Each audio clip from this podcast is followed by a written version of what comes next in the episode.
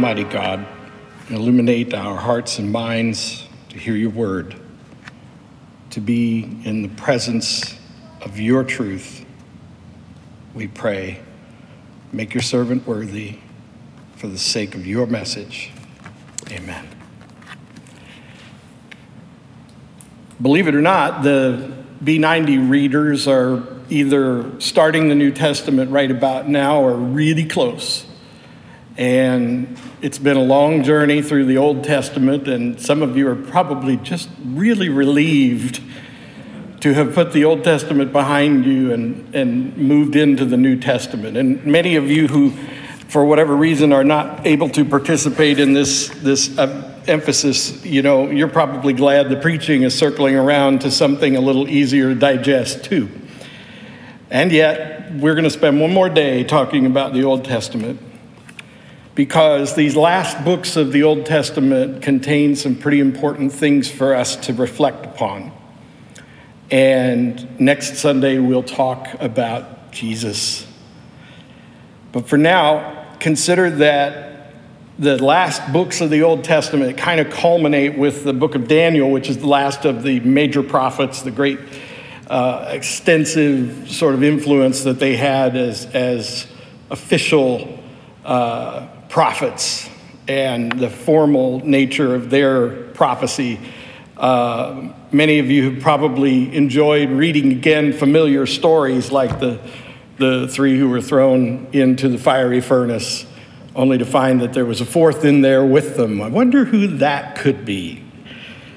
And uh, you probably have pretty well grasped that this is the end of the Old Covenant era. And there's a part that uh, Daniel presents us with that we have to consider, but I'm not going to do an extensive study of it today. Uh, I can tell you from recent experience in the last year that it took me, what, three weeks, I think, at an hour each. So about three hours to unpack the prophecies contained in the latter part of the book of Daniel. Those recordings are available on YouTube and the printed uh, sermon or preaching teaching notes. I'll get it eventually. Those, those notes that accompany that study are also available. And if you go to the Knowing God with Heart and Mind Facebook group, you can download all of that. It's there. And if you want, you can get paper copies here at the church. But we did talk extensively about the prophecy that Gabriel gave to Daniel in the latter part of the book of Daniel. Today's biggest takeaway from that prophecy is, is that Gabriel told Daniel that the people would be restored because God promised to restore them to Jerusalem, that the temple would be restored because God promised.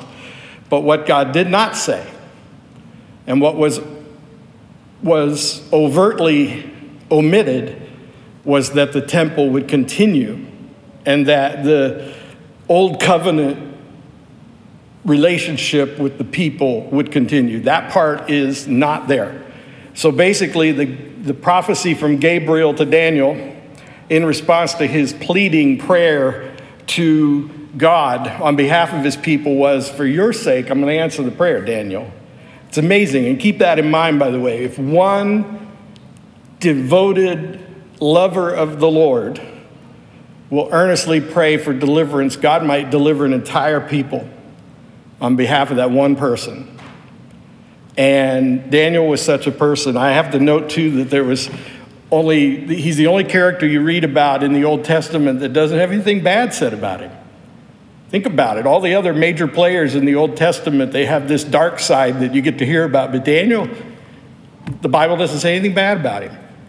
God really loved Daniel, and as he fervently prayed for his people, there's this implication in the passage where eh, Gabriel, and, and not just any angel, but Gabriel, one of the big shots up there, you know, he's dispatched even before Daniel gets to the end of his prayer. That's how interested God is in responding to Daniel.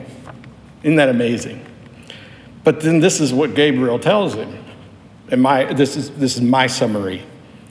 He says, for your sake, I'm going to bring them back to Jerusalem. I'm going to even let them restore the temple, and things are going to feel good again. But understand, Daniel, that the old covenant has passed, a new covenant is coming, and with that new covenant will come the end of temple worship, even the end of the temple.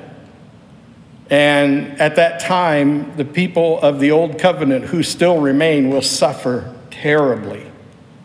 And it came to pass in 70 AD. And historically, it's one of the ugliest times in human history what happened to the people of Jerusalem. And do your Wikipedia this afternoon or something if you want to know. But trust me, it was everything that was prophesied. And Jesus even refers to the prophecy given to Daniel when he's talking privately with the disciples on the Mount of Olives as they admired the temple created by Herod. And he says, Mark my words, as Daniel said, this will be wiped out, but it will be replaced with a new covenant that will be built in three days. And so we'll get there and we'll talk about that again at that time. But rest assured that everything that was prophesied to Daniel from Gabriel came to pass. Even the announcement of the arrival date of the new covenant bearer. Yes, if you do the math, and it's really fascinating, this is where you probably want to get into my study notes and things. You can even figure out that Daniel was given the exact date when Christ would be born. And so it's a really great book to study, but for our purposes today, we're going to move past that. It's an amazing, amazing book, especially at that part. Then we get into who the people who are called the minor prophets. And, and as I said last week, the minor prophets' primary message was about repentance and about um, societal sin. Their primary message was about how you can't keep oppressing the poor, you can't keep oppressing the widow and the orphan, and, and there's a price to pay. And, and you can say, Look at us, we're awesome, everything is great, God is blessing us, what a wonderful country we are. They're living in the, in the status of a superpower, not unlike our own. And yet, there's this dark underbelly that they deny. And the minor prophets are there reminding them God doesn't miss a tick. Everything is being noticed by God. And what God notices isn't so much the behaviors that result from the sin, but the sin itself, which is pride and vanity. And that results in oppression. So that was the message that, that we talked about last week. And then we hear in some of these minor prophets glimpses of what will come under the new covenant. And so maybe you noticed as you were reading through these minor prophets that there are little phrases that come across and you go, wait a minute, that sounds familiar because it appears in the New Testament. And you remember that. And when you're reading your New Testament, one of the things you'll notice, especially in the New Testament, is how often the people who formatted the Bible, the ones who, who you know, put it into print, they will create these sort of indented paragraphs in there. What they're saying is, is that at this point, the author or the, the scribe is quoting something. And, and so when you look at the text of your Bible, there are indications that we're familiar with because, you know, we took grade school English class or whatever, that, that this is actually a quote. And there's your hint. And now that you've read the uh, entire Old Testament, you can say, oh, ha, I get it. Occasionally they quote a source that you haven't read, but most of the time now you're beginning to make the connection. And if there's no other reason for doing this Bible in 90 days, I hope you've begun to see how much of a difference that makes. Well, then that leads me to one prophet whose message was entirely different, and that's Jonah. Now, Jonah's message wasn't like any of the other prophets. And most of us are familiar with Jonah. I mean, there are people out there who have never read the Bible and never gone to church who seem to know who Jonah is. Now, if you're like me, you've probably read the headline in the last couple of weeks. Did you hear about the guy on June 4th who was nearly swallowed by a blue whale off the coast of Cape Cod? Apparently, this is legit. Now, you know, they're fact checking it and everything, but, but uh, this New England lobster diver claimed that he was thumped by something that felt like being hit by a bus, and then it went dark, And a couple of minutes later, this blue whale that grabbed him and, and held him in his mouth surfaced and flung his head and spit him out. And all the boats on the surface saw him flying out of this blue whale wake, basically. And so apparently, the blue whale saw the bubbles from his dive gear and thought it was a school of, of plankton or something. So you can imagine then that all of these people who know nothing about the Bible were saying, it's like Jonah and the whale. So everybody seems to know that story. Well, fact time. Scripture tells us that Jonah was swallowed by some sort of sea creature, but he was swallowed. You know, uh, the whale, on the other hand, that got this this uh, Michael Packard, um, you know, it realized it made a mistake. and it didn't try to swallow, which is probably good for both of them. And uh, on the other hand, the Bible says to us that Jonah was, in fact, entombed in a living tomb, a sepulcher, you know. And while he was there, he prayed this prayer, and I'd like to look at that. The book of Jonah, chapter 2, in its entirety, is Jonah's prayer while he is encased, enclosed, entombed in a living creature. Then Jonah prayed to the Lord his God from the belly of the fish, saying, I called out to the Lord out of my distress, and he answered me. Out of the belly of Sheol I cried, and you heard my voice. For you cast me into the deep, into the heart of the seas, and the flood surrounded me. All you waves and your billows passed over me. Then I said, I am driven away from your sight, yet I shall again look upon your holy temple. The waters closed in over me to take my life, and deeps surrounded me. Weeds were wrapped around my head at the roots of the mountains. I went down to the land whose bars closed upon me forever. Yet you brought up my life from the pit. O Lord my God. When my life was fainting away, I remembered the Lord, and my prayer came to you into your holy temple.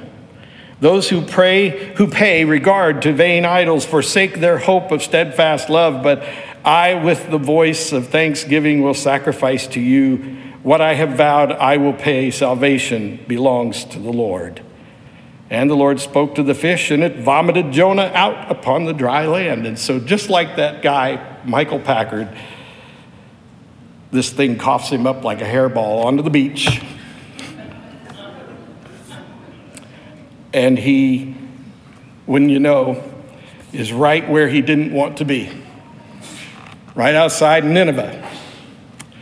Now, there's several things to say about this particular story. And the first thing I just want to note is, is he's definitely in a bad place, experiencing something pretty horrible. And no doubt a little delirious, but guess what? You probably can imagine Christ himself during the three days of entombment saying something along these lines. And without getting into stuff that we'll cover extensively in a few weeks, the thing that I want you to notice is, is that at the moment when Jesus surrenders himself in the Garden of Gethsemane, he is now separated from God in a way that he has never known. The Son is separated from the God, from, from the God the Father, in a way that he has never had any comprehension of. And so for him, it is the most horrible, excruciating suffering that he can imagine. And they haven't even gotten into the physical stuff. And so when you read or reread these words in Jonah's prayer, see if you can't hear our Lord speaking in the same way. And then as we move into the old uh, to the New Testament and you get into the epistles, those letters that were written by the various church leaders, don't don't be surprised when you hear references to Jesus that take you back to this prayer of Jonah. Now, let's talk about Jonah. This is, this is really almost amusing. It's sort of pathetic, too. So, most people know that Jonah was swallowed by a whale or a fish or something, and most people, you know, I, I don't know about you, but I grew up with cartoons and things. You know, most people picture him in there, you know, with his tent pitched inside the whale and his little campfire and everything. You know, sounds a lot worse than that to me. But, but anyway, you know, this is the image we have of Jonah. But let's flesh this man out a little bit because, because one of the things that really gets my attention is Jonah didn't want to go to Nineveh. Now, keep in mind that Nineveh is one of their fiercest enemies. Nineveh is like a city state. Um, Nineveh historically was, was sort of like the Dallas Fort Worth area. You know, you just, you just move from one part to the other and never really know whether you've left the city or not. You know, it's, it's just big. And, and so it's a city, but it's not. It's bigger than that. It's way bigger. It's, it's a huge sort of metropolitan mini kingdom. And Nineveh is a powerful enemy, and the people of Israel fear them and hate them. And Jonah is charged by God to go preach good news to them and to tell them that if they'll repent, God will forgive them and spare them from calamity that is destined to come their way. And Jonah says, I don't want to do that. Now, before the whale thing, the first thought you have is, as well, I don't blame him. You know, who wants to go to your enemy's gates and start preaching to them? They're liable to shoot me before I open my mouth. I mean, that's, that's kind of the reasoning that I would use if I was trying to just deny this calling. But the, the, the telling thing, the, the truth that's really coming out, occurs after the deed is done, after he's cast out of the whale or the fish or whatever it was, after he preaches this good news to the people, they do repent. Starting with the king and all the way down, they repent. And God says, For this reason, I'm going to relent. I'm not going to punish them. And then Jonah goes away sulking and mad. He's mad. And, and God comes to him, and just think about this conversation. It's Father's Day. Imagine a dad talking to a lad, and the lad says, I'm really mad at you right now. And the dad says, Why? And the lad says, You forgave my enemy. I told you that would happen. That's why I didn't want to go tell him you'd forgive him, because if you if I tell him that you would forgive him, then they would repent and they'd be forgiven. And I don't want that. I want you to come down on them with a big stick. See, Jonah was mad because he knew that if he preached the gospel of God's grace to his people's enemy, that they might accept that grace and then receive it. And he didn't want that. Think about that for a minute. Think about that.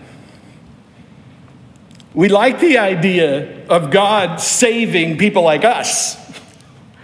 But what happens if God can save people we consider our enemies too? What happens if God desires to save people we don't like or we don't think we would ever associate with? Then what do you do? I, I love the line in, God says this a couple of times to Jonah. He says, Do you do well to be angry? I mean, this is God's version of Dr. Phil's line, How's that working out for you? Right? Isn't that basically what God is saying? So, how's this working out? You being angry because I decided to save people that you don't like. And, and that, that puts it all in perspective, doesn't it? See, at that moment when God is talking with Jonah, God, who is outside of space and time, who is looking at things from a perspective we don't really have any sensibility to comprehend, that God is looking at Jonah and talking to Jonah, and he's saying, Don't you get it, Jonah? I see a day when I will send a redeemer, even my own son, and anybody who accepts that redeemer receives my grace. He foresees a day when his own son will go into the country of their uh, despised Samaritan neighbors and offer, offer them salvation. He, he sees a day when that same son of his will talk to the Roman oppressors and invite them to receive God's grace. He sees a day when his principal rival, spiritually speaking, will be converted. And so, this man who was a Jew among the Jews as a great Pharisee will then turn and be a Christian. And he sees that very guy repenting of his sin against God and the people of God and preaching the good news to people that are despised because they're not born and bred Jewish. God sees a day of judgment when everybody who stands before his throne of grace will receive mercy in the name of the Son. And Jonah is ticked off because he didn't want that to happen. He didn't want that to happen. So, what makes us so angry with God for showing grace and mercy and blessing to people we would rather not see blessed. What does that all have to do with the truth and the discipline of God? I think when it comes right down to it, we are like Jonah because we're afraid. We're afraid that we're going to have to do something we can't figure out how to do. How do you make peace with the enemy who is repentant? You know, it happened with Paul, right? The apostle Paul is is well, you know, that's a story coming in the in the future readings, but the apostle Paul is considered the enemy of the Christians and yet he has this conversion experience and then he goes to the very Christians he persecuted and they have to kind of figure out what they're going to do with him. Well, praise be to God, they worked it out. But Jonah had nothing. Do you begin to realize why God was so hard on Jonah? Because he knew what the heart of the matter was. It wasn't a matter of Jonah's disobedience, it was the matter of Jonah's heart. You know, I, I was talking with somebody this week about, you know, repentance and, and how, how, what kind of, you know, what is repentance? And, and the thing is, is most of us have regrets about the decisions we've made that had bad outcomes. Most of us have shame about things we've done that we're not proud of. You know, most of us have these kinds of things. And so, in a sense, we're repentant because we wish we'd have done better or we would like to do better in the future. And all of that's good.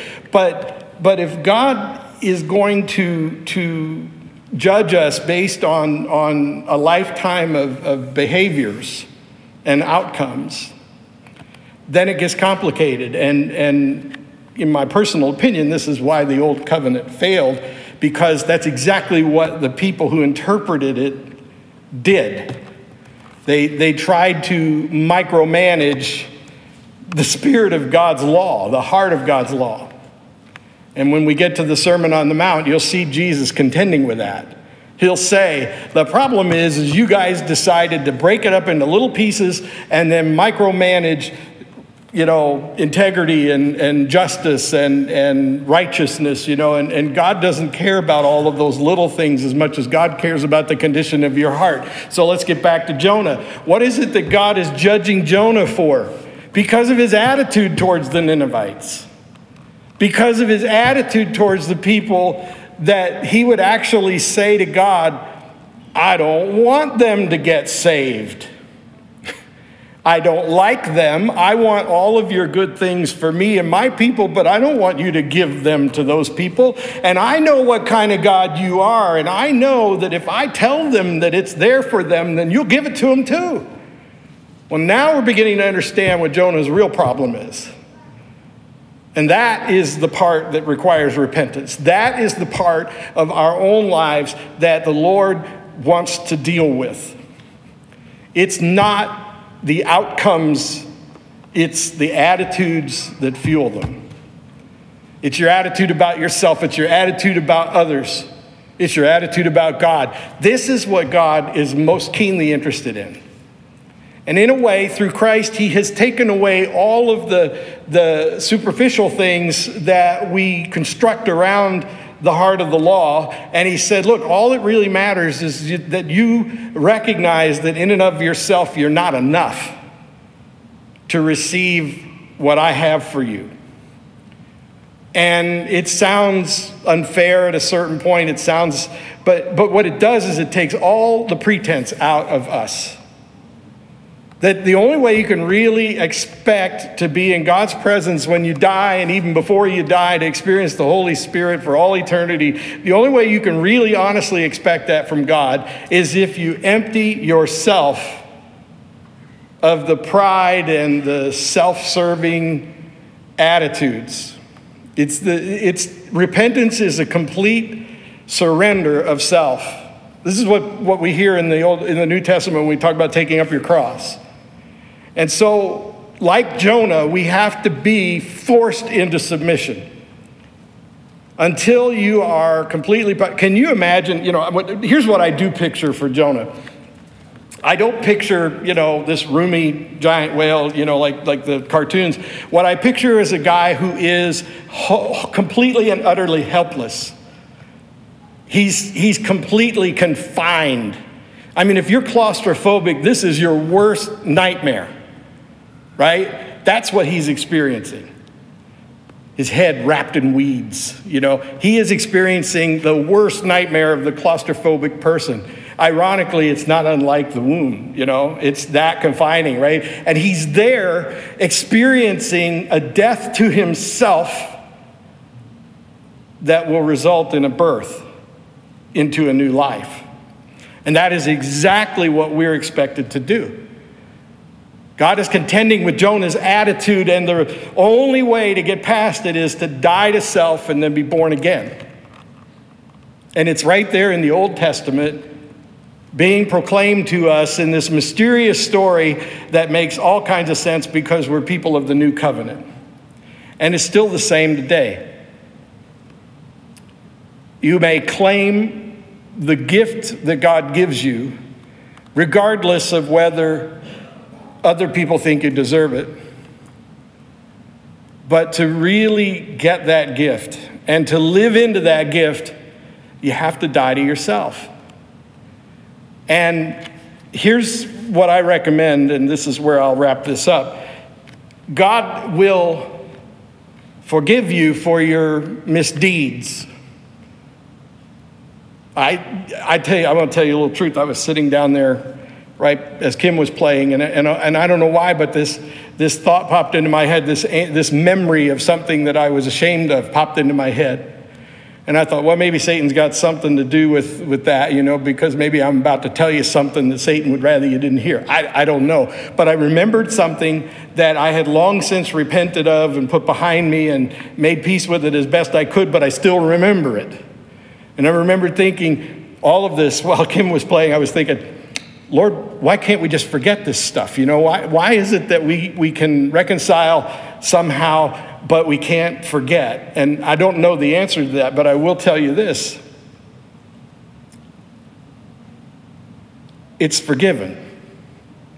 It's not forgiven because I put that particular thing in God's hands. It's because I put my life in God's hands, my eternal life.